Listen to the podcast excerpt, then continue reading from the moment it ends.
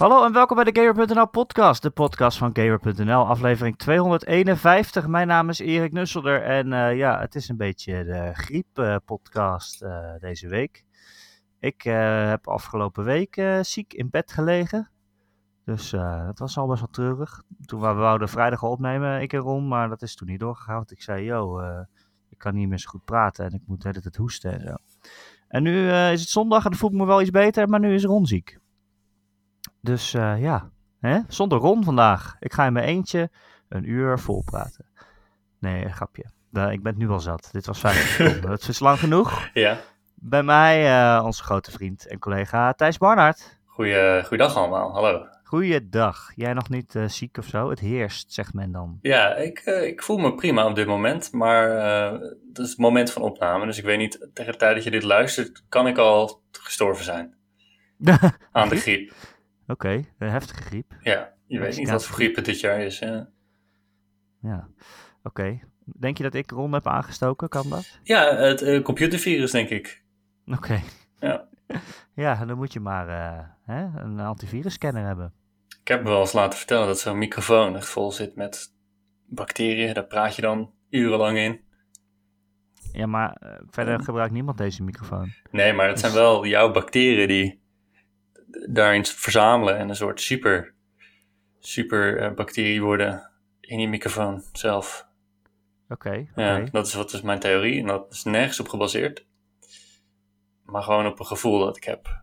Oké. Als ik naar deze microfoon kijk, dan weet ik niet wat er allemaal in zit. Dat wil ik ook niet weten. Nee. Vooral jouw microfoon. Nee. Hoe? Er is veel om het over te hebben deze week, Thijs. Ja, er is veel gebeurd in de wereld. Je hebt ook allemaal games gespeeld en zo. Ja. Ik wil even beginnen met stilstaan bij Death Stranding. Ja. De review van deze blijkbaar bizarre game is te vinden op Gamer.nl. Van Michel, die gaf het 9,5. Zoals hij al zei vorige week in de podcast, hij mag er verder nog niet heel veel over praten, gek genoeg. Het is een heel raar soort embargo, geloof ik. Ook na de review mag hij nog niet heel uitgebreid vertellen? Of? Nee, hij komt dus pas deze week ergens uit. En hij mocht dan alleen de review posten, maar nog niet andere dingen erover doen. Dus ja, ik weet ook niet precies hoe het werkt. Maar we respecteren dat gewoon. Want onze vrienden bij Sony, die geven ons natuurlijk een kopie van de game om te reviewen. En dan ga je daarvoor akkoord met hun plan. Hun eisen. Hun marketingplan of zo. Ja, dat is eigenlijk wat het is natuurlijk. Hè. Ja. Tenzij we de game kut vinden, dan is het niet echt marketing. Ik zag toch wel een paar reviews die wel redelijk negatief waren. Ja, het is verdeeld, hè? Zoals we dat dan noemen. Ja.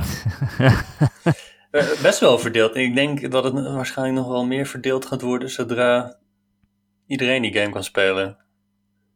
Ja, en niet alleen Ik las Michel's review en dan gaf het een 9,5, weet je. Dat is zijn goed recht natuurlijk. En ik las het en ik dacht, dit is interessant. Oké, boeiend. Interessante game, een mooi verhaal. Het ziet er mooi uit. Ik heb hier echt totaal geen enkele zin om dit te spelen.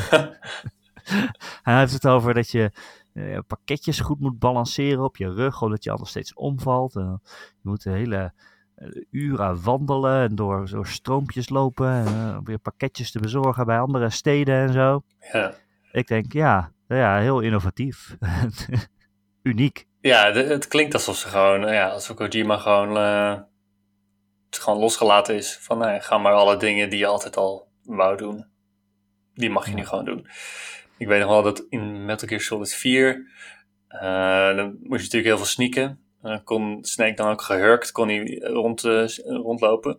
En als je dan dat te lang deed, dan kreeg hij last van zijn rug. Dus dan moest hij zich af en toe een beetje uitstrekken en uittrekken. Hoe verzin je het? Ja, dat doet dit me aan denken. Met pakketjes balanceren op je rug. Ja. Het klinkt wel heel als een heel boeiende game. Ik wil het toch wel stiekem wel spelen eigenlijk. Ga je hem spelen? Ga je het proberen? Ga je het doen? Ja, maar niet... Ja. Ik zeg dan tegen mezelf, dit is echt een goede game om in januari te spelen of zo. Er zijn nu gewoon te veel games die ik in mijn handen heb. En ik ben niet zo geïntrigeerd dat ik denk, ik ga dit meteen doen. Hij is niet super lang, geloof ik. Niet dat je echt, het was wel 30, 40 uur of zo. Oh, serieus? Oh. Ja. Ja, hij loopt niet zo snel, die Norman Reedus. Nee, waarom zou die ook? Ja, tussendoor even pissen overal. En, hè? Ja, je moet je blaas ergens leeg gaan. Ja, daar kan je heel grappig over doen. Maar... Ja, nee, sorry. Ja, ik wil het niet bagatelliseren. Nee. Er zijn mensen die hebben helemaal geen blaas. Precies. Denk daar maar eens aan. Ja. Maar er zijn ook andere games die al wel zijn uitgekomen en ook belangrijk zijn om te bespreken. Thijs, Barnard, laten we niet, opdat we niet vergeten. Nooit. Halloween is afgelopen, maar Luigi's Mansion ligt in de schappen. Ja, de Luigi's Mansion, Nintendo's Halloween game van dit jaar, laten we het zo maar noemen. En jij hebt die gespeeld. Ik moet wel zeggen, ik vind het dus heel raar als je een Halloween game hebt, dat je die op Halloween uitbrengt. Ja, eigenlijk moet het eerder, bedoel je? Ja, want met Halloween heeft iedereen zin in enge dingen. Ja, in Nederland is het wat minder natuurlijk. We hebben er niet zo'n traditie mee. Maar ik kan me voorstellen dat je helemaal in de Halloween spirit komt. Maar dan heb je dus alleen die dag zelf om het te spelen. Want de volgende dag is het geen Halloween meer. Daarna is het inderdaad verboden bij wet om griezelige dingen tot je te nemen. Maar het is een beetje alsof je een kerstfilm op eerste kerstdag uitbrengt. En dan moet je hem dus op eerste kerstdag gaan kijken. En anders ben je te laat. Dan denk je, ja, kerst is net geweest. Nou, ik denk niet dat de Halloween zo streng geleefd moet worden. Nee, oké. Je maakt het te moeilijk voor jezelf. Ja, je hoeft daar geen feestdag voor te hebben om spoken te waarderen, vind ik. Dat is waar. Dat is mijn mening. Is spoken kun je altijd waarderen. Ja, het kan ook in de zomer. Kan op klaarlichte dag. Kan je... Ja. Het idee van de spook waarderen. Dat je denkt van, damn. Ja, geestig. Ja, het is geestig, inderdaad. Ja. En Luigi kan je ook op elk moment waarderen. Sowieso. Daar raad ik iedereen aan. Sommige mensen hebben daar een heel jaar voor genomen. Ja, oh ja, dat is waar ook. Arme jongen. En een stofzuiger kan ook het hele jaar door. Ja, dagelijks zou ik aanraden. Nou, als je een huisdier hebt. Dagelijks? Doe normaal. Als je een huisdier hebt? Ja, ik heb 2 katten. Ik ga toch niet dagelijks zitten stofzuigen? Nee? Oh, oké. Nou ja, een paar keer per week. Hoe is Luigi's Mansion? Ja, Luigi's Mansion is oké. Oh. Ik ben iets minder enthousiast dan de rest van de wereld. Oh jee. Die hem al heeft gespeeld, volgens mij. Dat heeft ook misschien te maken met het feit dat ik... Die eerste Luigi's Mansion, die heb ik heel hoog zitten. En ik heb hem een paar weken geleden weer opnieuw gespeeld toen... op de 3DS is hij opnieuw op uitgebracht. Toen speelde ik hem. En toen dacht ik, hij is eigenlijk niet zo goed als ik me herinner. Maar alsnog heb ik die game hoog zitten. En ik denk dat het gewoon met de hele goede herinneringen komt van die eerste game op de Gamecube. Dat was echt... Ja, de launch games van de Gamecube waren niet zo heel erg spectaculair. En er was ook geen Mario game eigenlijk. Alleen wel een Luigi's Mansion. Ja, die game... Wat is dit voor shit? Ja, wat is dit inderdaad? Waar is Mario? Inderdaad, Mario! Ja. Die game heeft een speciale knop om Mario te roepen. Ja, Mario! Deel 3 heeft dat ook trouwens. Oh, cool, top. Voor de duidelijkheid, ja. Top, zit iets beter speciale verborgen. Mario-roepknop. Ja, gewoon een knop om iets te roepen. Ja. Dat is gewoon als je game dat hebt, dan ben je goed bezig. Zeker, Untitled Goose Game heeft dat van Luigi's Mansion gejat. Ik denk het wel. Je had ook die 50 Cent game. Van, Blood on the Sand? Blood on the Sand. Dan had je ook een vloekknop. Echt? Ja, en dan kon je... als je dan fuck zei voordat je iemand doodschoot, dan kreeg je meer punten. Oké. Ja. Oké. Waarom is dat niet nooit doorgebroken, deze bekende? Dat vraag ik me ook af. Dat vraag ik me dagelijks af. Ja. Dat was echt een goed idee. Ja. Anyway, Luigi's Mansion. Luigi's Mansion, ja. Wat wil je weten over Luigi's Mansion? Is het leuker dan vroeger of is het precies hetzelfde? Het is heel erg hetzelfde. Ze hebben gewoon dat idee van Luigi in een spookhuis. Dat is misschien een te beperkt idee om er 3 games van te maken, denk ik. Maar het idee, het spelprincipe is eigenlijk gewoon nog hetzelfde. Je loopt door griezelige kamers, ruimtes. Dan komen er spoken en die moet je opzuigen met een speciale stofzuiger. Dat doe je eigenlijk eerst door ze te laten schrikken. Dus met een goede lichtflits van de zaklamp. Dan schrikken ze en dan kan het gevecht eigenlijk beginnen. Dan zuig je ze op, maar dan stribbelen ze heel erg tegen. Dan vliegen ze alle kanten op. En dan moet je eigenlijk tegen gaan sturen. Dus als de geest naar links wil, dan moet je met Luigi naar rechts gaan. En als je dat dan lang genoeg volhoudt, dan zuig je ze op. Dat is eigenlijk het idee al sinds die eerste game. Wat ze nu hebben toegevoegd aan is dat Luigi ook een speciale power slam move heeft. Dus als hij een spook goed vast heeft, dan kan hij hem met één klap een andere kant op gooien. Oké. Een beetje het probleem dat ik daarmee heb, is dat die move eigenlijk te goed is. Dus je kan een spook op die manier, hoef je eigenlijk helemaal niet meer zo te worstelen ermee. Want je gooit hem gewoon alle kanten op en dan... Dat doe je 5, 6 keer als je een beetje snel bent. En dan is die spook al, is dat spook al opgezogen. En ja, die move is zo goed. En er zitten ook geen restricties aan hoe vaak je hem kan gebruiken of zo. Die restrictie is zo breed dat het eigenlijk niet zoveel uitmaakt. En daardoor vind ik het spokenjagen in deze game gewoon wel een stuk minder dan in de vorige twee delen. Die vorige was ook op het 3DS. Ja, ik moest even nadenken. Dark Moon of zo? Dark Moon was dat inderdaad, ja. Zelfde Dark ontwikkelaar. Dark Side of the Moon. Ja, was geïnspireerd op het Pink Floyd album. Ja, als je die game tegelijkertijd met die cd van Pink Floyd afspeelt, dan was het heel gesynchroniseerd op de een of andere manier. Ja, en je moest het album wel een paar keer opnieuw afspelen, want die game was echt heel erg lang ook. Ja, ja. Het was heel erg uitgerekt. Ja. Dit deel is van dezelfde ontwikkelaar. Voor mij is het Next Level Games, als ik het goed herinner. Het is geen Japanse ontwikkelaar. Voor mij zit het in Canada zelfs. Maar die zijn wel goed geworden in het maken van puzzels en interessante ruimtes en dingen die je met de stofzuiger kan doen. Ik vind dat het spookjager zelf, dat hebben ze gewoon iets te veel gefine-tuned. Dat is gewoon te simpel geworden. Okay. Maar de puzzels en het verkennen van die omgeving is wel heel erg leuk gedaan. Ja, want zet er heel veel geheimpjes in en zo. En ja, echt elke kamer zit echt bomvol met geheimen. Je verzamelt heel veel geld de hele tijd. Dat is gewoon een heel lekker gevoel. Want dat zuig je gewoon allemaal op.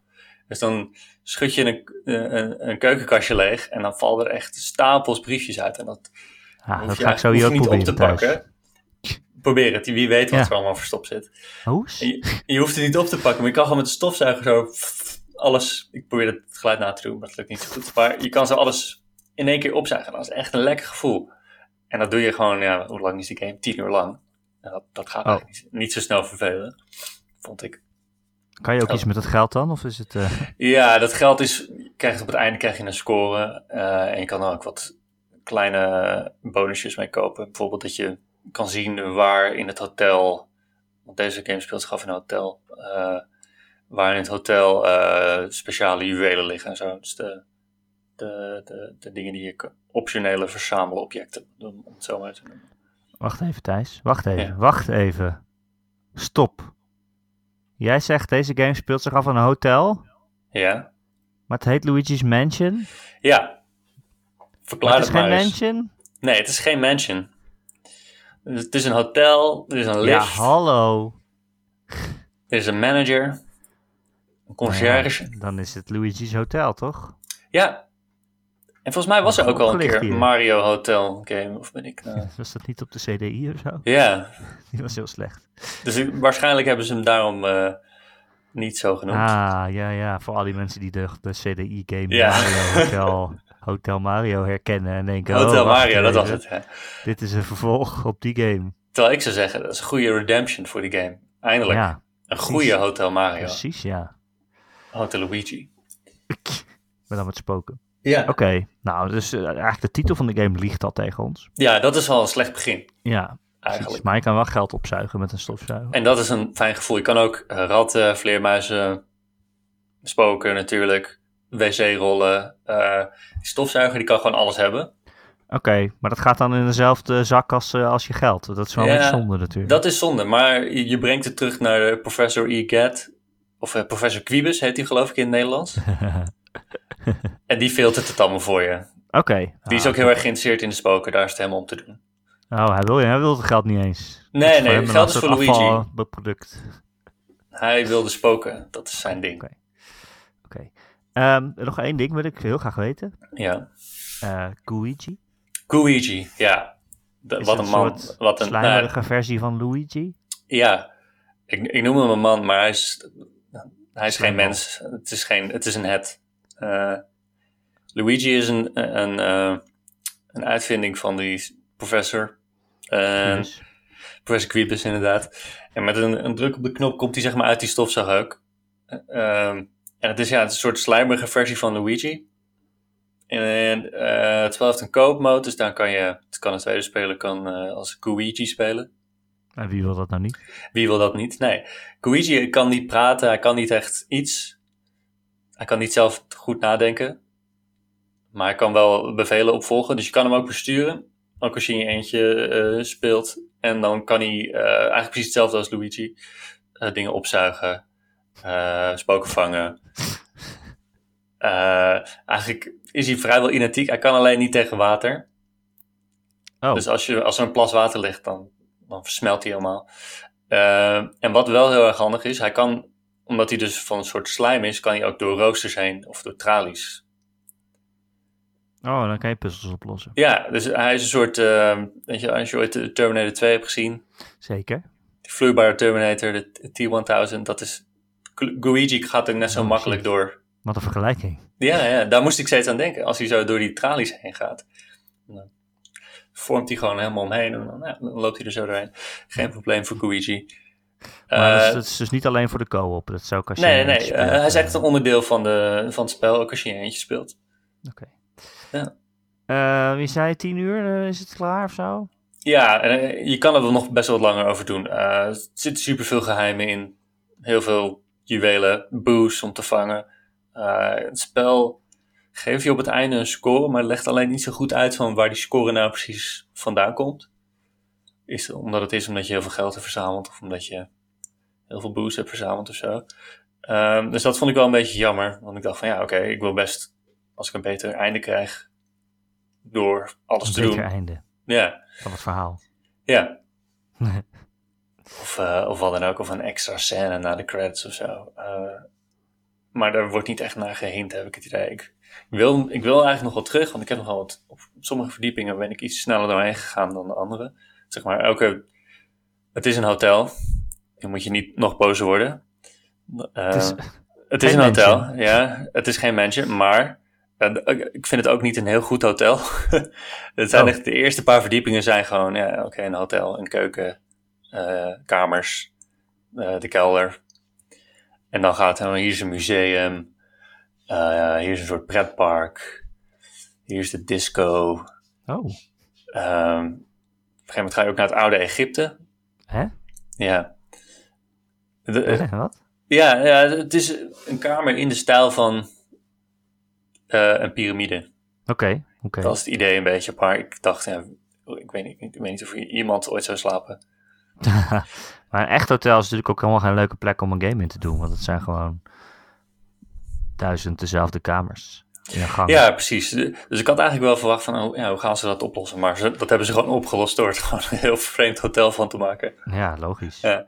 En aan de andere kant, als je die hotels in Las Vegas en zo hebt, dan hebben ze ook allemaal zo'n thema. Het is een hotel met de ridders en Romeinen en weet ik wat allemaal. Nou, ik ben in Las Vegas, heb ik in die piramide geslapen. Dus heb jij in de piramide geslapen? Oeh. Ja, Luxor of zo heet dat. Oh ja. En binnen is een soort pretpark ook gewoon. Mm-hmm. Met een achtbaan en weet ik veel wat. En, en een rivier met gondel, hoe heet dat, die bootjes. Ja, die gewoon er doorheen varen. Is dat de Bellagio, geloof ik? Oh, oké. Ik weet alleen gondola, dat is het Engelse woord. Ja, dat is inderdaad het Engelse woord van gondel, ja. Dus het is echt een heel raar hotel dan. Ja, het is een heel raar hotel, maar op zich, het is gemaakt door spoken, voor spoken. Oh, oké. Dan hoef je niet te veel te verwachten natuurlijk. Nee, kijk, die spoken die houden gewoon van keten en van rare dingen. En die houden van Luigi bang maken. Luigi is extreem bang. En voor de mensen mooi. Die zich afvragen van hoe staat Luigi hierin? Enorm bibberend de hele tijd. Hij valt bijna achterover van de angst af en toe. Stijf van de spanning. Gaat niet goed met hem. Ja, het is echt zielig. Ja. Maar moet er Mario redden of zo, neem ik aan? Ja, de Mario, Peach, meerdere Toads. Oei. Ja, het is weer helemaal fout. Oké. Okay. Maar zou je het aanraden nu, mensen die een Switch hebben? Of zeg je nou... Ja, en misschien ook ben ik ook wat kritischer, omdat ik al die andere, die vorige delen ook heb gespeeld, omdat het daardoor allemaal wel heel erg bekend voelt. Ik denk van, je hoeft niet echt de voorkennis te hebben van Luigi's Mansion 1. Het is niet alsof het verhaal heel serieus of belangrijk is. Dus als dit je eerste Luigi's Mansion is, dan denk ik dat je misschien wel wat milder bent over hoe het allemaal gestroomlijnd is. Ja. Oh ja. Oké, nou leuk. Hij is al beschikbaar. Dus, ja. Er was ook nieuws dit weekend, Thijs. Oh ja, zeker. Dit weekend was BlizzCon, het jaarlijkse feestje van Blizzard in Amerika. Die hebben een soort fanconferentie elk jaar, waar ze dan ook dingen aankondigen. Ze hebben panels altijd. En dit jaar stonden er best wel aardig wat mensen voor de deur te protesteren. Mm-hmm. Ik heb wat foto's en filmpjes gezien. Allemaal mensen verkleed als Mei uit Overwatch. Mm-hmm. Die is toch een soort van Hongkong symbool geworden, zeg maar.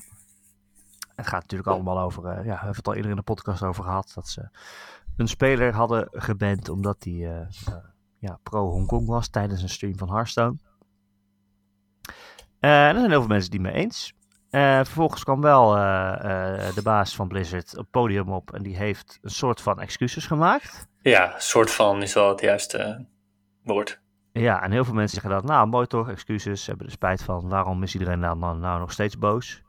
Maar dan moedig ik deze mensen aan om de excuses daadwerkelijk even te lezen of te luisteren. Hij zegt eigenlijk, het spijt ons, we hebben te snel besloten.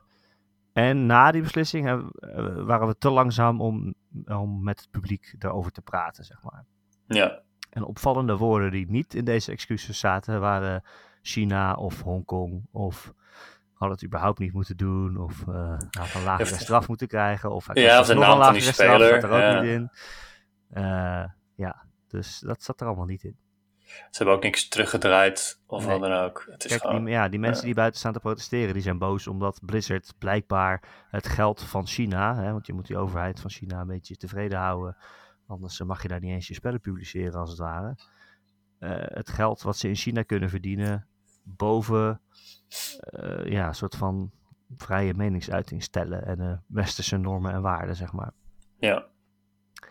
En dan ook gelijk heel erg extreme straffen doen. Hè? Dat is ook nogal het ergste. Je kan zeggen van... je mag helemaal niks politiek zeggen. Tijdens streams. Maar dan moet je dus ook mensen die een of andere president steunen, bannen. Of, dan moet je dat dus altijd doen. Het is niet te doen. En dan, en dan een heel jaar, een half jaar is ook al lang. Pro-China dingen zeggen. Ja, het is ook meer daarom... Ja, ga je daarvoor te... pennen dan, toch? Ja, precies. Dus dat is een beetje het lastige van die hele situatie. Ja. Ja, en dat excuus vond ik... Ja, het was een... Ik weet niet of ze dachten dat het echt effect zou hebben.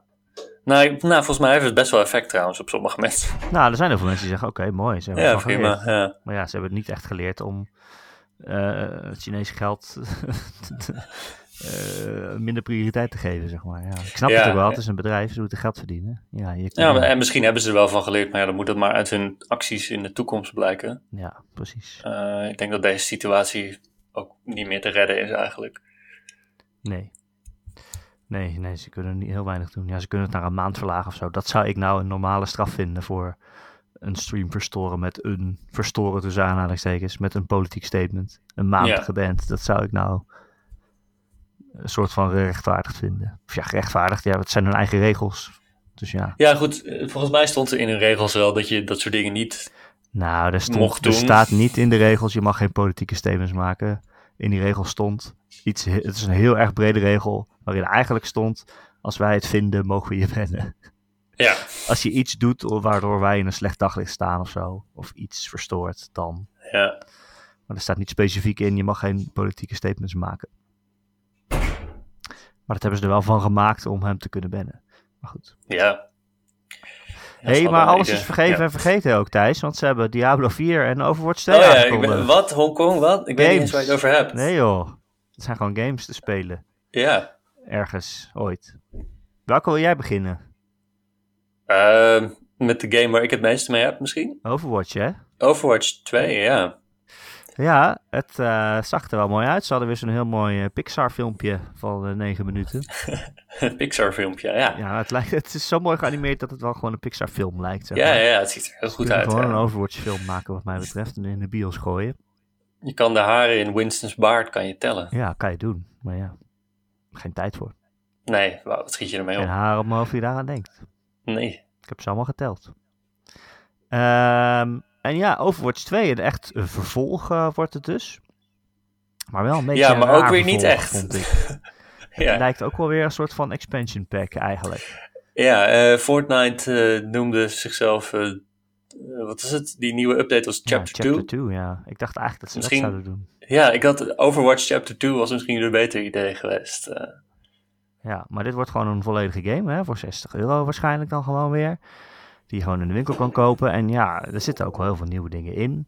Er zitten verhaalmissies in. Dus PvE, zeg maar. Dat je met z'n vieren door een map speelt, coöperatief. En dat dan ook een soort van het verhaal van het universum misschien wel vooruit stuwt.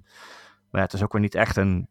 Het is niet echt een campaign of zo. Het zijn gewoon losse coöperatief. Nee, het zijn echt missies. Ja, bedoeld om vaker te spelen. En in die missies kan je dan ook weer volgens mij een soort van experience verdienen en je helden beter maken en zelfs de vaardigheden die ze hebben aanpassen. Bijvoorbeeld bij Tracer zag ik, kon je kiezen dat zij vijanden schade doet als ze er doorheen blinkt, zeg maar. Mm-hmm. Dus een beetje personalisatie van je characters. Ja, dat zit niet in de gewone multiplayer. Nee, dat telt daar niet mee, nee. En ze lieten een nieuwe speltype zien. Dat heet Push. Heb je een hele grote map en in het midden staat een robot. En die robot die vertelt aan iedereen die langsloopt hoeveel die ervan houdt om dingen te duwen. Ja. En jij moet dus controle over die robot krijgen en naar helemaal de zijkant van de map duwen. Ja, naar de andere kant van de map. In het tegenstandersgebied. En zij moet hetzelfde proberen. En wie hem het verst geduwd heeft, die heeft gewonnen. Ja. Ja, weet je, ik vind het leuke updates. Het zijn dingen waar ik zin in heb. Maar ik denk ook van, dit is niet iets wat nou zo baanbrekend is dat het niet gewoon in Overwatch zou kunnen zitten. Nee, dat is het. Dat gevoel heb ik ook wel een beetje erbij. Ik snap dat op zich wel, dat is natuurlijk... Je wil weer enthousiasme en je wil weer een moment creëren dat iedereen weer zegt, Overwatch heb ik echt weer zin in en dat gaan we weer allemaal spelen. Misschien zelfs op de next gen, hè, dat je het dan daarop kan lanceren, zeg maar. Ja, omdat ze ook nog niks over een datum hebben gezegd, lijkt me dat best wel aannemelijk. Dat het inderdaad wel echt een next gen ding wordt. Wat ze dus ook al hebben gezegd is dat je al die nieuwe maps, al die modes en die heroes die eraan zitten te komen, die komen ook gewoon in standaard Overwatch. Ja, die mode niet volgens mij. Wel de nieuwe maps. Oh, nieuwe maps en de heroes. Ook. Oké.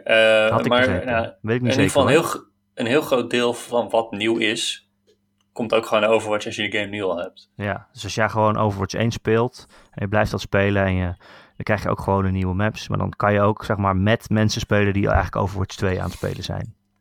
Ja. Blijkbaar. Wat dan waarschijnlijk uniek is aan Overwatch 2 is dan die singleplayer of die PvE. En alle personages hebben ook een beetje een nieuwe look gekregen. Ja. Ik vond dat niet een hele schokkende nieuwe... Nee, ja. Genji had kleren aan ineens, nou ja. Ja, wat mij het idee gaf van, was hij altijd naakt dan? Ja, nou ja, het is een robot, achtig, panzer. Ja, maar nu heeft hij een jas aan. Ja. I don't know. Beetje doe me denken aan Donald Duck die als hij onder de douche vandaan komt, dat hij een handdoek om doet. Ja, waarom? Waarom doet hij dat? Ja. Hij heeft nooit de broek aan. Maar dan ineens is hij preets? Raar. Ja. Precies. Ik weet het ook niet. Misschien gaan ze nog meer dingen onthullen. Dat moet eigenlijk haast wel, denk ik. Ja, waarschijnlijk. Ja, ze hebben 1 nieuwe hero laten zien, geloof ik. Maar niet zo heel erg veel van wat ze... die was al een keer eerder getoond in een filmpje inderdaad. Ik weet even niet meer hoe die nieuwe hero heet. Eentje heet Echo. Ja, Echo is die robotmevrouw. Die andere ben ik ook vergeten. Ja, maar daar hebben ze ook nog geen gameplay of wat dan ook van laten zien. Nee. Dat hebben we nog niet heel uitgebreid in actie gezien. Het zag er cool uit. Daar niet van. Maar ja. Sojourn heet hij. Sojourn. Dat was het. Ja, het ziet er cool uit, maar ik heb ook eigenlijk al heel erg zin om Overwatch te spelen. Nee, ja, dat had ik ook. Ja, ik heb best wel lang niet gespeeld. Nadat ik het echt extreem veel heb gespeeld. En toen dacht ik, toen ik dat allemaal zag, dacht ik van weet je, het is niet dat ik gestopt ben omdat het niet meer leuk was. Het is gewoon meer dat er andere dingen, andere games waren om te spelen. Maar als ze zo'n grote update doen, dan is het van gaan we er best wel weer Overwatch gaan spelen, ik vind het niet leuk om met random mensen te spelen Overwatch. Nee. Ik vind wel dat je het echt met vrienden moet doen. Anders vind ik echt geen zak aan. En daar is het natuurlijk ook wel een beetje afhankelijk van. Want ik speelde ook vaak met jullie dan. En als jullie ook niet meer spelen, dan ga ik ook niet meer spelen. Nee, dat had ik ook, Als de groep uit elkaar valt, om wat voor reden dan ook. Als iemand geen zin meer heeft, en dan denkt er al iemand anders van... ik ga eigenlijk ook even iets anders spelen. Mm-hmm. Ja. Maar als er nieuwe dingen zijn... Maar ik hoop wel dat er nog wat meer nieuws komt. Want anders is het een beetje karig. En ik ben op zich ook wel benieuwd wat ze met het verhaal gaan doen. Dat is wel een beetje de kritiek die vaak werd gegeven op Overwatch. Is dat het verhaal is dan van Overwatch komt weer bij elkaar. Dat zie je eigenlijk in dat introfilmpje als je die game opstart ook. Maar verder dan dat is het verhaal nooit gegaan eigenlijk. Nee, weet je. Al die andere dingen die erin zaten, dat waren dan flashbacks of dingen die eerder waren gebeurd. Dus er is nogal... Het verhaal is eigenlijk nog niet echt begonnen voor mijn gevoel. Nee, het boeit mij eigenlijk ook niet zoveel. Nee? Ik vind het allemaal leuke personages. Dat vind ik er leuk aan. En het is een team-based shooter... waarin de ene team tegen het andere team opneemt. Dan denk ik, wat ga je daar voor verhaal aan hangen? Daar hoef ik niet echt per se tijd in te investeren. Tenzij ze echt een single-player verhaal shooter zouden maken. Maar dat lijkt me ook niet dat ze dat gaan doen. Nee. Wat mij trouwens opviel aan die onthullingstrailer... ik weet niet of ze hier nou echt iets over gezegd hebben dat het ook echt erin zit, maar dat ze al die heroes echt heel direct samenwerkten. Ja. Dat Mei de bom van Tracer upgraden. Volgens mij was er ook iets met Reinhardt en Brigitte. Ja. Dat die samen hun schild combineerden. Ik vind dat wel een heel cool idee. Ja. Dat je echt heroes hebt die echt een duo zijn en die dan iets speciaals kunnen doen samen. Ja. Maar ik weet niet of ze nou echt heel direct hebben gezegd van, dat zit erin. Nee, niet. Of heb ik dat gemist? No. Nee. Okay. Ja, het is op zich leuk. We weten geen idee wanneer het uitkomt, hè? Dat is... Nee. Ze onthulden ook Diablo 4.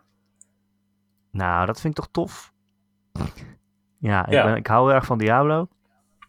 Ze lieten ook hiervoor een hele lange cinematic trailer zien. Ook van 9 minuten, geloof ik.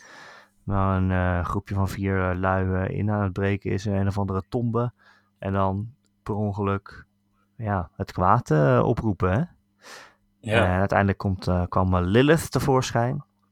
Met een soort van huidcape of zo. Vleescape.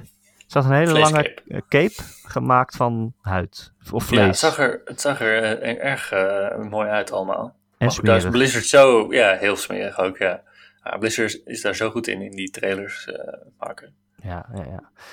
En ze liet ook wat gameplay zien en zo. En het is echt best wel duister. Het is wel dat je denkt, er liggen allemaal lijken op de grond. En het is heel donker en donkere hollen waar je in wandelt. Ik heb alleen Diablo 3 gespeeld, dus dat is zeg maar mijn benchmark van wat Diablo is. Maar dit is inderdaad wel... Ik weet nog wel dat mensen boos waren bij deel 3 van dat het te kleurrijk was. Ja, ik vond het altijd een beetje onzin. Ja, maar ik snap wel wat ze bedoelen nu ik dit zie. Van, dit is wat je wou. Ja. Ik vond Diablo 3 altijd wel een stijltje hebben. Ja, het is een beetje cartoonig. Niet helemaal cartoonig, maar wel een beetje...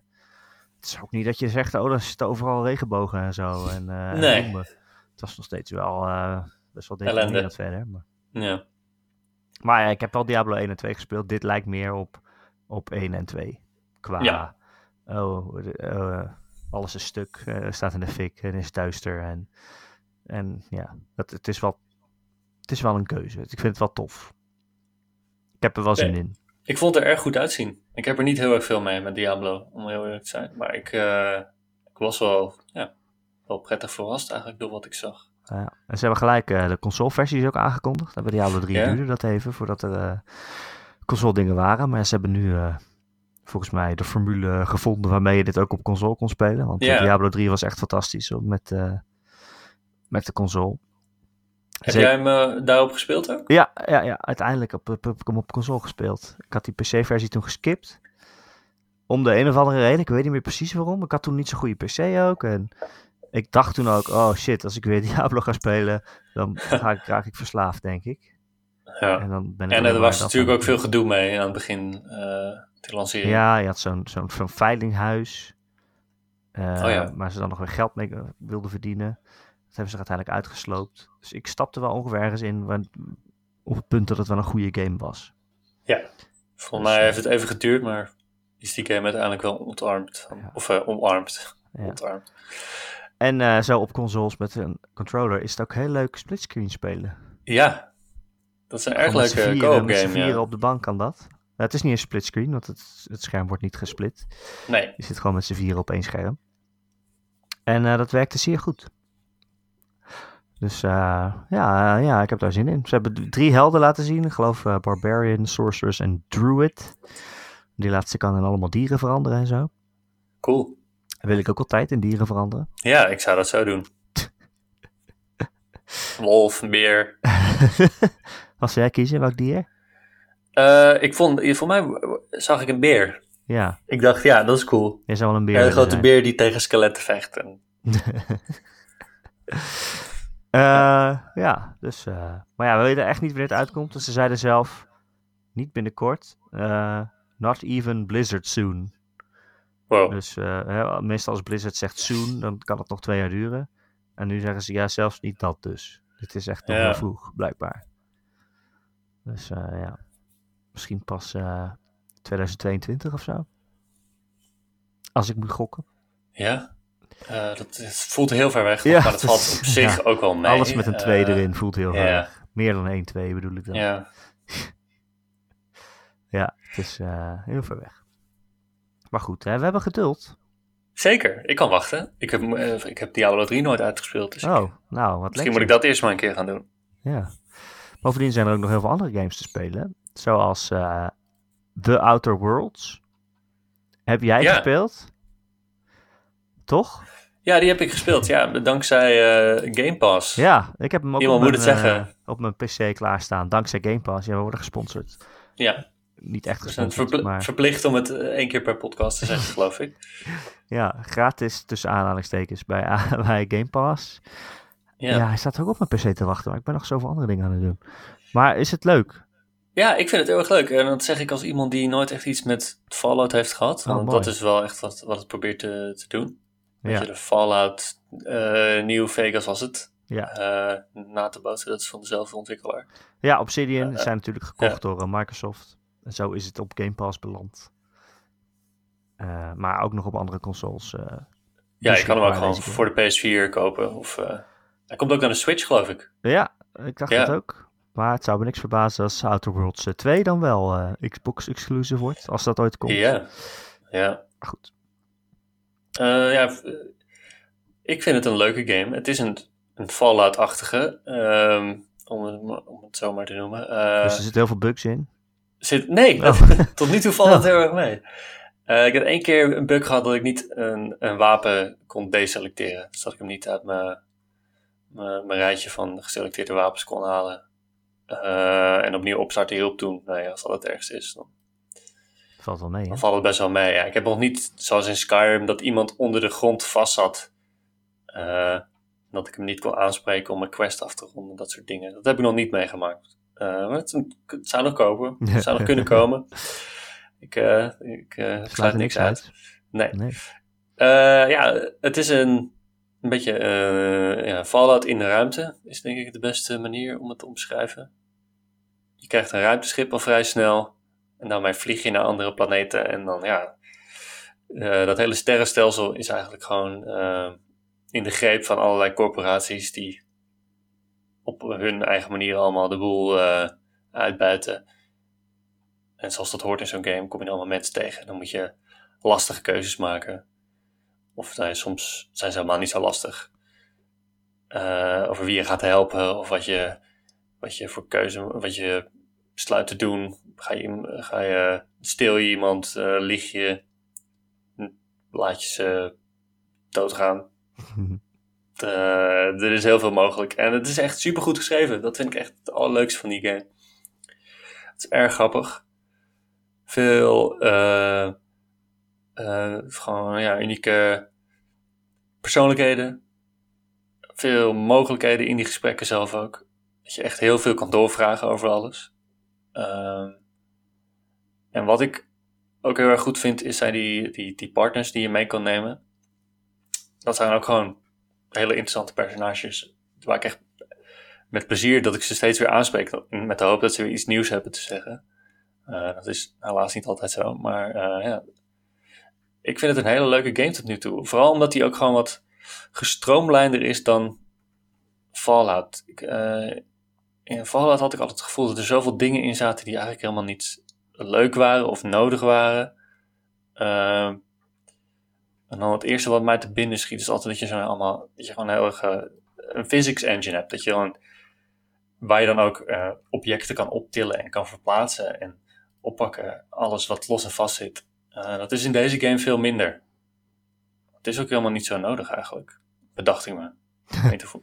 Je hoeft niet elk bekertje te kunnen verplaatsen. Nee. Of elke emmer in een andere hoek van de kamer te kunnen zetten. Nee, dat vind ik altijd vreselijk. Zoals in Skyrim of zo. Dat je al die boeken en al die kazen en zo. Dat heb ik dat is leuk dat het kan, maar inderdaad, doe het toch niet. En ze zijn vooral, die games zijn heel erg van, alles moet kunnen. Maar voor mij hoeft dat eigenlijk helemaal niet zo. Als het er niet heel veel leuker van wordt. Dingen die ik toch niet ga doen. Waarom zou ik dan echt elk kaaswiel in mijn huis gaan stapelen of zo? Behalve zodat je dan een filmpje kan maken over dat je alle kaaswielen van de berg afrolt. Dat soort dingen mis je wel. Ja. Dat geef ik eerlijk toe. Ik heb nog geen raar filmpjes gezien over mods. Of dat een reusje slaat en dat je dan 3 kilometer de lucht in vliegt of zo. Dat heb ik nog niet gezien. Maar ik zie sommige mensen het een beetje een low-budget game noemen. Of een budget game. Maar dat gevoel heb ik eigenlijk helemaal niet. Vooral omdat het ook gewoon zo uitgebreid geschreven is. En goed geschreven. Dat maakt gewoon zoveel goed voor mij. En het schieten zelf... Ja, is vrij makkelijk. Ik heb nog niet echt momenten gehad dat ik dacht van... nu moet ik echt al mijn vaardigheden gebruiken of zo. Maar in een game zoals dit vind ik dat eigenlijk helemaal niet zo erg. Dat is niet de reden dat ik het speel. De uitdagende combat of zo. Nee. Maar het zit er wel in natuurlijk. Dat hoor ik wel van mensen van... het is niet zo'n goede shooter op zich. Maar je moet wel veel schieten. Ja, en je kan sneaken... Maar dat sneaken vind ik niet heel erg goed gedaan. Ik krijg bijvoorbeeld ook niet heel goed feedback als je dan vanuit het sluipen iemand aanvalt. Bijvoorbeeld, om even te denken, in Skyrim zag je wel van, je doet echt 3 keer zoveel damage als je iemand aanvalt. En ze hebben je niet door. Dat mis ik in deze game wel een beetje. Nou ja, dat zeg je. Plus, als je iemand aanvalt en die doet het stilletjes en je maakt ze in 1 keer dood, dan wordt iedereen alsnog daarvan bewust dat je dat hebt gedaan. Dus dan komt er alsnog een hele grote shootout. Oh ja, dan heb je er nog niks aan. Nee, dus je hebt er eigenlijk vrij weinig aan. Ik zou niet te veel punten in die skill tree investeren. Maar is de gunplay dan wel leuk genoeg? Ik vind het prima. Oh, het is geen Halo of zo. Of Call of Duty. Maar het werkt. En als je van die partners meeneemt, dan hebben die ook van die speciale vaardigheden die best wel sterk zijn. Dus die spam ik ook lekker veel. Dan hoef ik zelf minder te schieten. Ja. Dat is een beetje het idee. En je hebt ook een soort FAT systeem dat je de tijd kan vertragen en dan specifieke delen van iemands lichaam kan raken. Tot nu toe heb ik dat niet heel erg nodig gehad. Dat ik dacht van, ik had die echt even iemand op zijn benen moeten schieten zodat hij stopte met lopen of zo. Ja. Dat. Zo moeilijk is het tot nu toe nog niet geweest. Ik heb iets van 8 uur gespeeld. Nu. Ah, ja. En hoeveel ben je bezig met schieten vergeleken met... rondlopen en praten en zo? Ik denk misschien 60% rondlopen, praten, 40% schieten. Zoiets. Oh ja. ik vind de balans oké. Af en toe denk ik ook van, ja, ik wil best wel voor iets neerschieten nu. En dan kan je dat gewoon doen, ja. Er is genoeg om op te schieten in het universum, ja. En het is heel veel tegen kapitalisme, hè? Of allemaal bedrijven die eigenlijk het universum bezitten en eigenlijk iedereen hebben overgenomen. Ja, alles en iedereen uitbuiten. Ja, dat is wel de toon een beetje van het spel inderdaad. Ja, van al deze corporaties die eigenlijk helemaal niet het beste voor hebben met de mensen die ze gebruiken. In het begingebied kom je vooral in aanraking met Spacer's Choice, zo heet het bedrijf. En dat is eigenlijk een beetje het AH-basic van alle ruimtebedrijven, om het zo maar te noemen. Of, hoe heet dat ook weer? Euroshopper? Euroshopper, Euroshopper is beter. Het bestaat niet meer, maar zo voelt het een beetje van. Een slogan is ook, it's not the best choice, it's a spacious choice. Ze zijn zich ook wel bewust dat ze niet de beste zijn. Dus ja, die mensen die daarvoor werken, die worden heel erg uitgebuit. En die leven in hele armzalige omstandigheden om de ruimtevis in een blikje te stoppen. En ja, het spel is best wel grappig daarmee ook. Gewoon met de rare dingen die mensen doen om hoger op te komen, bijvoorbeeld. Kan je dan ook gewoon echt hele domme keuzes maken? Oh ja, ik kan hele domme keuzes maken. Ook gewoon, ik kreeg een quest op een ruimstation dat er iets raars aan de hand was in een basis die eigenlijk leeg zou moeten zijn. En ik moest daar heel veel geld zien te verzamelen, want ik moest iets heel duurs kopen. Dus toen ging ik daar naartoe. En er was een soort geheim lab was daar. Allemaal wetenschappers die mijn hulp nodig hadden. Dus die heb ik allemaal geholpen. En wat ik alleen... ik was zo druk bezig met die wetenschappers dat ik me niet meer bedacht van, eigenlijk moet ik al hun geheimen stelen en terugbrengen naar het ruimtestation. Mm-hmm. Maar toen heb ik dus al die wetenschappers heel braaf hun spullen teruggegeven. En hun verzoekjes gedaan. En toen kwam ik terug naar het ruimtestation. Dacht ik, ik heb eigenlijk helemaal niks teruggenomen. Dus die mogelijkheid is er wel. Dus dat je gewoon iedereen naait. Ja, dat is het leukste. Als dat ook kan. En dat is eigenlijk het leukste. Maar ik was echt ik was veel te braaf. Ik weet niet wat er met me aan de hand was. Ja, zo ken ik je niet. Ik heb mijn les geleerd. Zo ken ik je niet. Ik heb mijn les geleerd. Ik zal nooit meer mensen helpen als ik er zelf ook iets uit kan halen. Ja, precies. Ja. lachen. Ja. Ik speel ook nog steeds zo'n soort game waarin je gewoon alles... Ja, wat jij speelt een hele interessante game volgens mij. Ja, Disco Elysium. Ja. Ik heb het er vorige week ook al even over. Daar heb ik ook al een paar dingetjes verteld van hoe bizar die game al niet is. Het is dus een RPG, een klassieke RPG die je van boven ziet. Het is alleen maar rondlopen en praten. Het is meer een soort point-and-click adventure dan iets anders. Mm-hmm. Je kan niet vechten of wat dan ook. Nou ja, je kan op de optie, ik wil nu tegen je vechten klikken, maar dan... gaat er misschien een van je health points af, omdat je gewoon niet zo goed bent in vechten. Oké, je hebt wel health points, dus... Ja, maar je kan ook wel game over op die manier. Je hebt ook morale points. Mm-hmm. En als dat op 0 komt, dan ben je ook game over. En dat kan dus ook op helemaal domme manieren. Ik was bijvoorbeeld iemand... Je bent een politieagent. Ik was met het politiestation aan het praten via de radio en ik vroeg ze om hulp. En toen zeiden ze, ja, dat kan nu niet. Toen smeekte ik ze om hulp. Toen zeiden ze, nee, dat kan echt niet. En toen ging ik verder met smeken. En toen was hij helemaal zo van, nee, alsjeblieft, ik wil geen politieman meer zijn. Ik wil hier niet zijn, dat lukt allemaal niet. Maar dat kostte mij 1 morale point. Omdat ik gewoon een soort van afgeleid in waanzin, zeg maar. Oké. Dus, wat is het doel, wat is het verhaal van het spel eigenlijk? Ja, goede vraag. Allemaal dat soort dingen hoor ik erover. Alle gekke dingen die er kunnen gebeuren. Ja, het is echt bizar. Nou, ja, je wordt wakker en je weet helemaal niks meer. Je wordt wakker met een kater. Je bent al je geheugen kwijt. En je hebt geen idee meer hoe de wereld om je heen werkt. Begint echt met je kleren aandoen. En dan kom je buiten een vrouw tegen en die zegt, hallo agent. En dan denk je dus, oh ja, top, ik ben een agent. Maar je kan dan ook denken, hoezo zegt ze agent tegen mij? Volgens mij ben ik een rockster. Daarom word ik door iedereen erkend, omdat ik een gevallen rockster ben. En dat kan je het hele spel vol blijven houden tegen jezelf, zeg maar. Als je dat graag wil. Maar in principe ben je een politieagent en je hebt ook een partner die komt je halen. En het is, ja, je krijgt een moordzaak om op te lossen. Er is iemand opgehangen aan een boom achter het hotel waar jij zit. Uh-huh. En die hangt er al 7 dagen, dus zijn lichaam is helemaal verrot. En ja, je moet eigenlijk de moordenaar vinden. En ja, ondertussen ontdek je allerlei dingen over hoe de wereld werkt. Er zijn heel veel politieke stromingen. Al gauw wordt zeg maar vakbonden verdacht. En, die zijn allemaal aan het staken tegen kapitalisme. En, maar ja, het zijn ook weer allemaal andere dingen die dan weer spelen. Het is best wel interessant om allemaal op in te gaan. Maar ja, je kan dus ook echt super domme dingen doen. Maar echt gewoon... Ik heb echt nog nooit zo gelachen om een game, volgens mij. Het is zo goed geschreven en soms denk je echt van... Hè, hoe is dit een game? Waarom kan ik dit kiezen? Al die keuzes zitten ook allemaal verborgen in, zeg maar, gesprekken. Maar dan, zeg maar, 10 opties diep. Dat je echt, echt al 10 verschillende dingen moet hebben gekozen om daarop uit te komen. Ik was bijvoorbeeld met iemand aan het praten. Gewoon een vrouw, die staat gewoon op straat. En dan zeg je tegen haar... Hallo mevrouw, ik ben een politieagent. Waar kan ik u mee helpen? En dan zegt ze, niks. Ik heb niks, hoezo? En dan zeg je, oh, weet je het zeker? Is je man niet vermist of zo? En dan zegt ze, nee. En dan vraag je haar, oh ja, waar is hij dan? Dan zegt ze, ja, weet ik veel, in de kroeg of zo.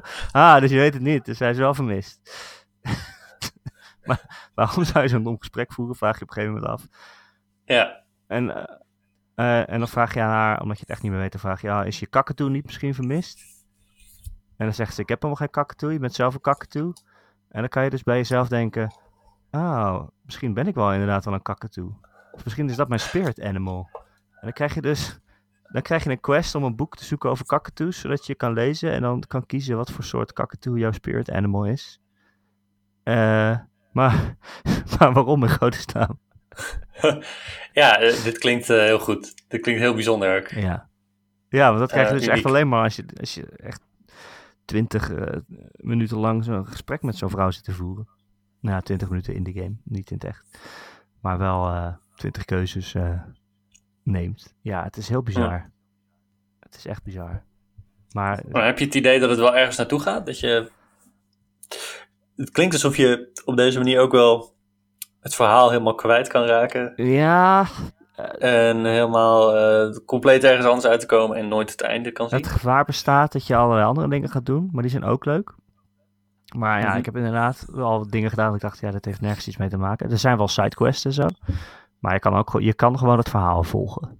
Okay. En dan kan je nog steeds dit soort domme dingen doen. Bijvoorbeeld om dat lijk te onderzoeken, die hangt al 7 dagen in die boom. Maar ik heb een personage, je kiest van tevoren... je stats, zeg maar, waar je goed in bent en waar je slecht in bent. Mijn personage is heel slecht in fysieke dingen. En hij kon ook niet dicht bij dat lijk komen, omdat het gewoon al zo stonk dat hij moest overgeven.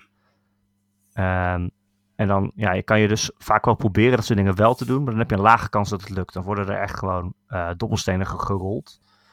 Dan kan je mazzel hebben dat er iets dan toch lukt, ook al ben je er heel slecht in. Maar ja, je kans is gewoon heel klein. Dus het lukt. Ik ben al eigenlijk het hele spel bezig om überhaupt het voor elkaar te krijgen dat ik dat lijk kan onderzoeken. Omdat mijn personage dat moet kotsen als hij in de buurt komt. Ja. En op een gegeven moment kan je wel een soort van ammoniak slikken of zo, waardoor je er beter tegen kan. En toen had ik wel 80% kans dat het wel zou lukken, maar toen mislukt het alsnog. Dus dan moet ik echt een heel dom plan zien te verzinnen om het toch te kunnen.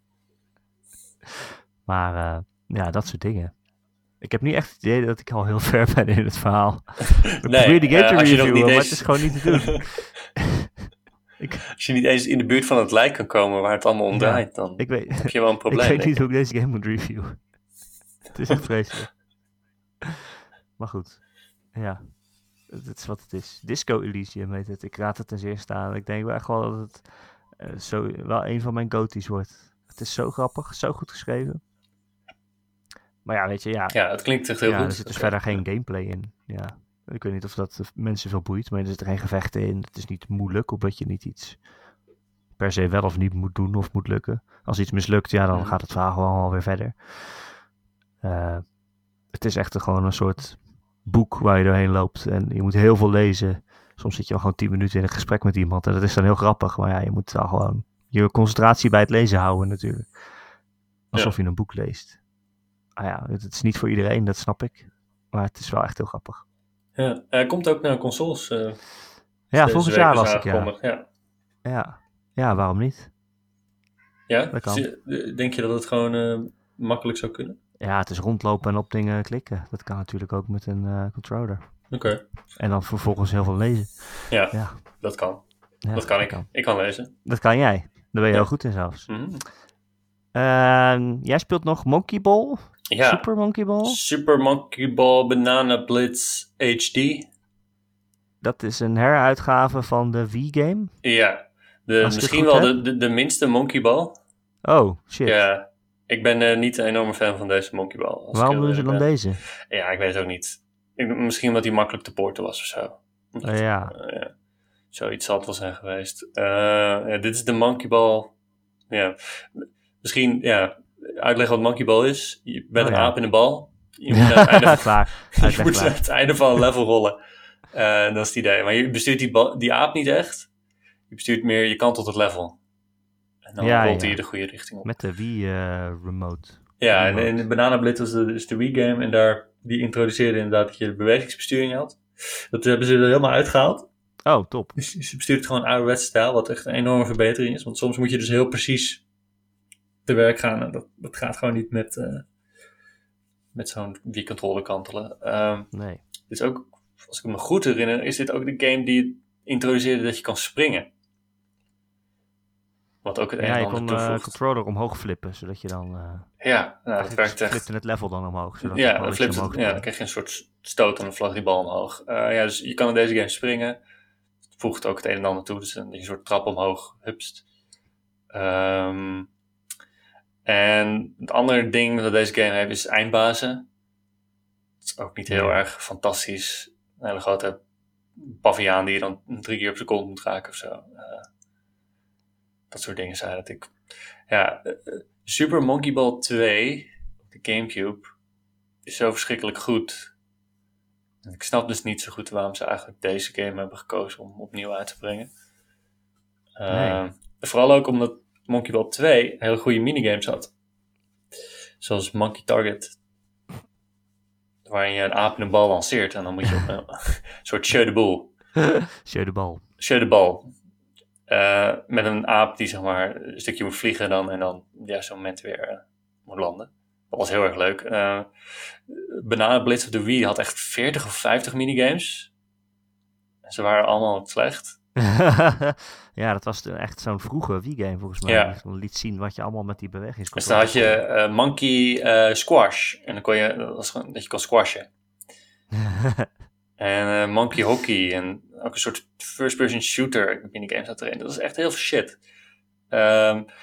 Deze game heeft er maar 10 van die 40. Oh, gelukkig. Ja, alsnog vind ik ze niet heel erg goed. Nee. Dus ja, ik denk van misschien dat je gewoon nieuwe minigames moet bedenken. Of ze moeten verbeteren. Misschien dat je gewoon weer de oude Monkey Target erbij moet pakken. In plaats van deze nieuwe Monkey Target die niet zo leuk is. Maar het is gewoon een hele rare port. In principe vind ik de gameplay nog steeds best leuk. Van een aap in een bal naar het einde van het level rollen. Daar is gewoon niks mis mee. Dus waarom zou dat in 2019 ineens moeten veranderen? Maar deel 2 is gewoon veel beter. Ja. Dat is het enige waar ik de hele tijd aan denk. Aha, meer levels, mooier, beter in elk opzicht. Dus tenzij je echt heel graag wil monkeyballen een keer. Nog nooit heb gedaan, wat dan ook. Dan is dit de makkelijkste optie. Maar niet de beste. Wat is er eigenlijk met die franchise gebeurd, joh? Waar is die gebleven? Ik weet het niet. Sega was er heel raar mee, voor mijn gevoel. Het ging allemaal... Je had ook Monkey Ball Adventure op een gegeven moment. Dat was een soort adventure game. Met monkeys in een bal. Dat was ook niks. Banana Blitz, niet zo goed. Er was ook een iPod Touch, een iPod Nano, volgens mij zelfs ook Monkey Ball. Jeetje. Ja, allemaal hele gare versies. En nooit meer gewoon die super vrolijke, kleurrijke onzin van die eerste twee games. Dat hebben ze een beetje losgelaten voor mijn gevoel. Toen was het goed. Ja, zijn we dus mooi in de aap gelogeerd. Ja, weet je, 1 Monkey Ball per console generatie. Is dat te veel gevraagd? Dat is alles wat ik wil. En een goede dan ook. Dat is gewoon, dat je op deel 2 voortbouwt. Dus niet allemaal een dom meteen gaan toevoegen zoals eindbazen. Is het dan een 4K deze? Ja, ik weet het niet. Ik speel op de Switch. Hij heet HD, dat vind ik natuurlijk wel een beetje verwarrend. Ja, ik speel hem op de Switch, dus ik kan niet zeggen of je 4K is. Nou ja, oké. Ballen. Heb je nog meer games? Of mogen we afronden, denk je? Ik denk dat we wel kunnen afronden. De luisteraars dan boos. Ja, nee, ik speel Mario Kart Tour op mijn telefoon. Nee. Waarom? Ik ben daar niet trots op. Ik wil het ook liever niet over hebben. Die smartphone game, voor mensen die niet weten, die al je geld wil hebben. Waarom speel je dat? Als ik het vaker speel, dan krijg ik meer gems. ja, hallo. En dat is wel de reden, denk ik. Ja. Oh jee, je bent echt in het gat gevallen. Mm-hmm. Oh, ja, meerdere keer per dag start ik hem op en doe ik een rondje of twee. Oh nee. En hoeveel geld heb je er al uitgegeven? Oh, niks. Oh, maar het spel probeert wel heel hard om je geld te laten uitgeven. Dus het is duur ook. Heb je geen abonnement genomen? Nee, een abonnement voor echt €21 per maand of zo. Ik weet niet wat dat is. Het is echt heel erg veel. Als je drie gems... Ik krijg de hele tijd een reclame voor iets dat €21 kost. Oh, nee, mag je dan heel vaak aan toodspijp trekken? Ja. Ja. Oké, ik zou er wel €20 Daar moet je voor betalen. Het is niet dat Toad jou betaalt om dat te doen. Nee, het is een voorrecht. Mm-hmm.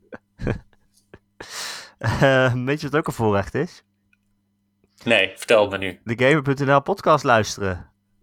Die krijg je namelijk gratis. Elke maandag via onze website Gamer.nl. Daar kun je hem downloaden. Of je kunt je abonneren op allerlei podcast-apps en podcast-streams. En je kan het luisteren via Spotify en Soundcloud en wat je maar wil. Alles is mogelijk. Ik kan zelfs het op een cd'tje branden en het naar je huis brengen. Vraag ik wel natuurlijk wel een premium prijs voor, maar alles is mogelijk. Hè? Is dat een optie op de Patreon? Iedereen is te koop. Dat ik het op een schijfje brand en het bij je thuis kan brengen. Ja, nou, elke week. Je kunt het overwegen. Ja, betalen per kilometer. Ja. Wil je meer Ron en Erik? Sterker nog, wil je überhaupt Ron? Dan moet je naar onze Patreon gaan. Patreon.com/Ron en Erik. Daar kun je ons steunen voor een klein bedrag per maand. En dan krijg je dan in ruil daarvoor ook nog 2 podcasts per maand extra erbij. Nou, dat is toch leuk? En je krijgt een goed gevoel in je buik, omdat je de 2 prachtige mensen steunt. Zoals mezelf en Ron. Oké, ik rek de term prachtige mensen misschien wel een beetje op, maar... Ja. Hè? Alles voor geld. Zo. Heb je een onderwerp of een vraag, iets dat je graag wil dat we dat een keer in de podcast kunnen behandelen, dan kun je mij mailen erik@gamer.nl, erik@gamer.nl. En nog gezelliger is het als je in onze Discord komt. Daar zitten al meer dan 200 mensen gezellig te chatten en een Destiny clan op te richten en... nog meer te chatten. En er is ook een kanaal waar je dus je vragen in kwijt kunt voor onze podcast. Thijs, dankjewel dat je te gast wilde zijn. Jij bedankt dat ik te gast mocht zijn. En ik bedankt dat ik Thijs te gast heb laten zijn. Bedankt daarvoor. Want het was weer een historische podcast, laten we eerlijk zijn. Eentje om niet te vergeten. 251, hè? Dat is gewoon 250 plus 1. Eentje om op een schijfje te branden. Ja, en bij mensen thuis te bezorgen. Ja, precies. Ga dat doen. Bedankt allemaal voor het luisteren en tot volgende week.